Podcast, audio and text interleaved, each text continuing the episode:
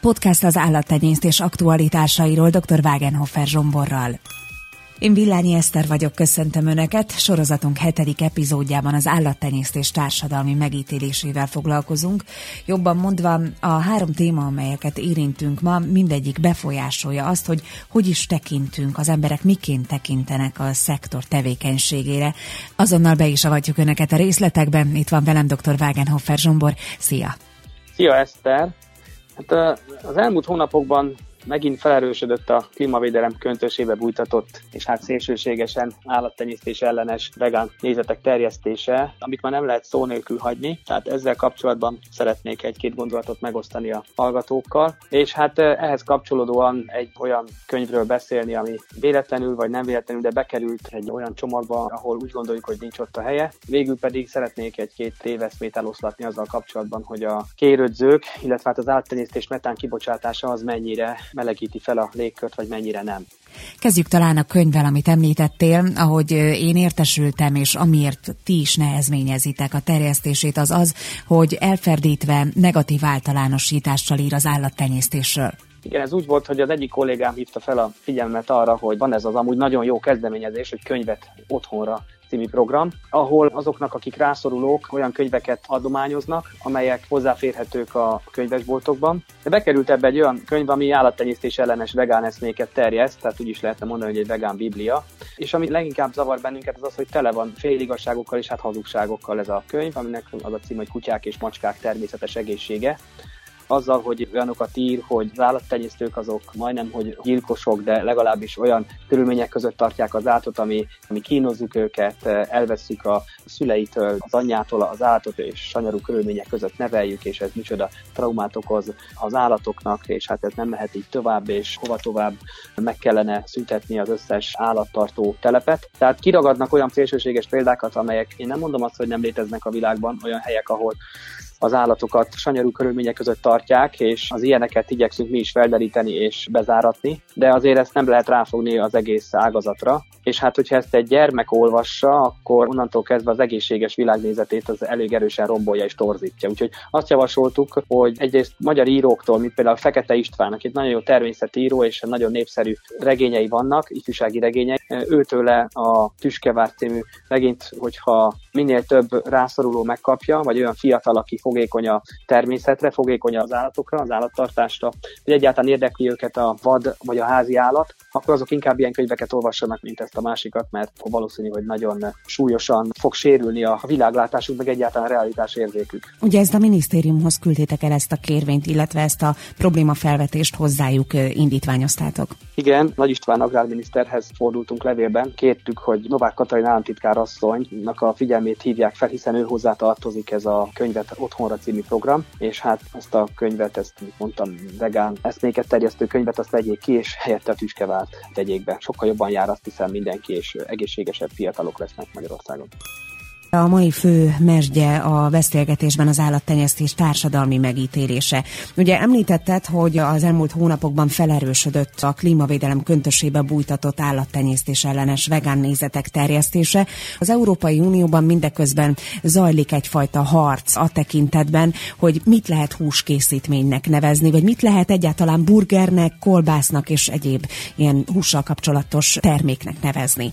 Hogy álltok most ezzel a dologgal, illetve jelenleg mi zajlik. Igen, nagyon komoly gazdasági érdekkörök kapcsolódnak most már ehhez. Tehát itt a Nestlé és az Unilever neve is felmerült, és akkor még lehetne sorolni azokat a cégeket, vagy azokat a nagy befektetőket és milliárdosokat, akik fantáziát látnak abba, hogy a tej és a hús helyettesítő termékek fejlesztésébe fogjanak, mert látják azt, hogy az élelmiszer alapvető termékként egy óriási üzlet, azt is látják, hogy az emberek egy jelentős részét lehet azért nagyon erősen befolyásolni azzal, hogy az intenzív állattartás az nem természetbarát, és a bolygónk hosszú távú fennmaradása érdekében más alternatívákat is kell nézni, illetve a technológia olyan szintre lépett, már olyan szintre fejlődött, hogy mesterséges körülmények között is elő tudunk állítani olyan hússzöveteket, amit korábban nem, illetve a növény alapú hamburgerek ízletességben, zamatosságban kezd, kezd olyan szintre jutni és fejlődni, ami már azért a, az, aki hús ízét kedveli, az is, hogyha ezt megkóstolja, azt mondja, hogy hát azért ez, ez ehető, mert eddig szinte ehetetlenek voltak ezek a termékek.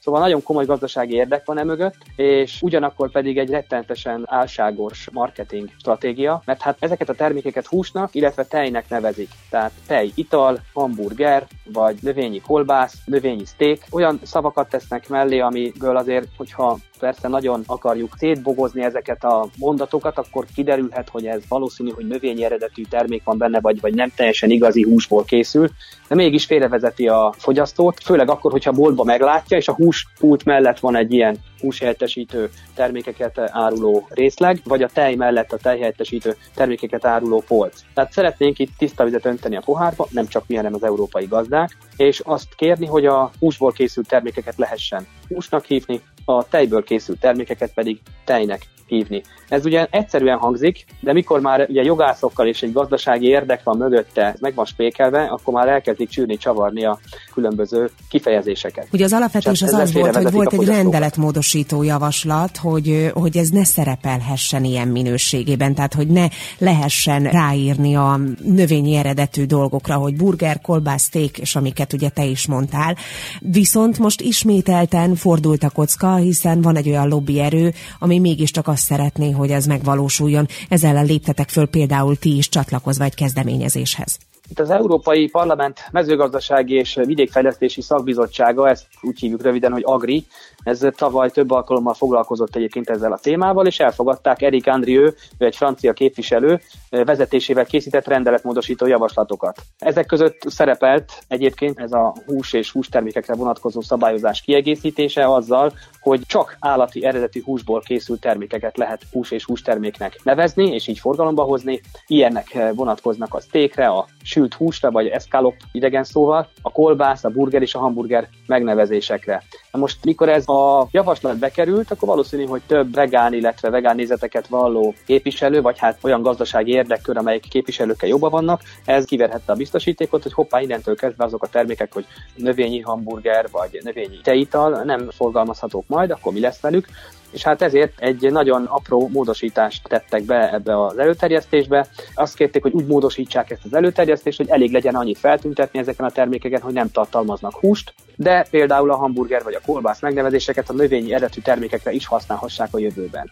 Most ez ugye kicsit fából vaskarika, mert ugye nagybetűkkel ott lesz, hogy növényi teital, vagy ott lesz, hogy növényi hamburger, vagy fantázia néven valamilyen hamburger, és aztán kisbetűkkel pedig mellé lesz írva, hogy egyébként ez a termék nem tartalmaz húst. Tehát ezt mi nem tartjuk elfogadhatónak, úgyhogy nem csak mi egyébként, hanem a Kupa Kodzseka is, aki az Európai Gazda Szervezetek Összefogó Ernyő Szervezete, egy olyan módosító javaslatot készített, amely ezt kizárja, és egy levelet írt, és kérte a tagországokon működő tagszervezeteket, mint például a Magyar Gazdasági Kamarát, küldjünk a magyar Európa Parlamenti képviselőknek egy levelet, amiben felhívjuk a figyelmüket arra, hogy ne fogadják el ezt az előterjesztést, hanem az eredetit fogadják el, és ahhoz ragaszkodjanak. Ugye nyilván most, hogyha a fogyasztók részéről közelítem meg, vannak azok, akik tényleg ragaszkodnak akár a vegán élelmiszerhez, vegetáriánus élelmiszerhez, nyilván ők meg tudják különböztetni, hogy mit szeretnének fogyasztani. Tehát miért van szükség erre a megvezetésre? Néhány százaléka az európai fogyasztóknak vegán. Ezt különböző felmérésekben ilyen 3-4 százalékra teszik. Egyébként pontos adatok azért nagyon nehezen hozzáférhetők ebben a vonatkozásban, pont azért, mert kiderülne, hogy egy nagyon kis közösségről beszélünk, de nagyon hangos és nagyon ügyesen kommunikáló közösség, amelyik próbálja eszméjét egyre agresszívebb módon ráerőltetni a többségre. Úgyhogy itt a többségről van szó, akik óhatatlanul leveszik, leemelik a polcról azt a terméket, amiben azt gondolják, hogy az húsból készül, vagy állati fehérjéből készül, és aztán ezt nem is veszik észre, mert hogy nem is olvassák el ezt az apróbetűs részt, és ezzel aztán hosszú távon megkárosítják azokat a gazdákat, akik meg hát húsból készítik a termékeiket, illetve a tejből a tejtermékeket. Nem beszélve az élettani hatástól, a táplálkozás élettani hatástól, de ezt is már többször elmondtuk, de nem lehet eleget hangsúlyozni, hogy nem lehet összevetni ezeknek a termékeknek a táplálkozás életani hatását az eredeti állati fehérjéből készült termékekkel. Próbálják most már helyettesíteni, hogy bevisznek különböző vitaminokat, vagy olyan nyomelemeket, amiket nem tartalmaznak a növények mesterségesen, tehát azért azt tudjuk, hogy a mesterségesen összeállított vitaminok, illetve mesterségesen összeállított táplálékkiegészítők még a mai napig sem messze nem érik el azt a hatékonyságot, mint a természetes alapú élelmiszerek. Podcast az állattenyésztés aktualitásairól dr. Wagenhofer Zsomborral. Sorozatunk hetedik epizódjában az állattenyésztés társadalmi megítéléséhez kapcsolódó témákkal foglalkoztunk, és még vissza van egy, amit nem érintettünk, ez pedig a metán kibocsátás, illetve a mezőgazdasági metán kibocsátás megítélése és az EU metán stratégiája. Kattintsanak a következő részre.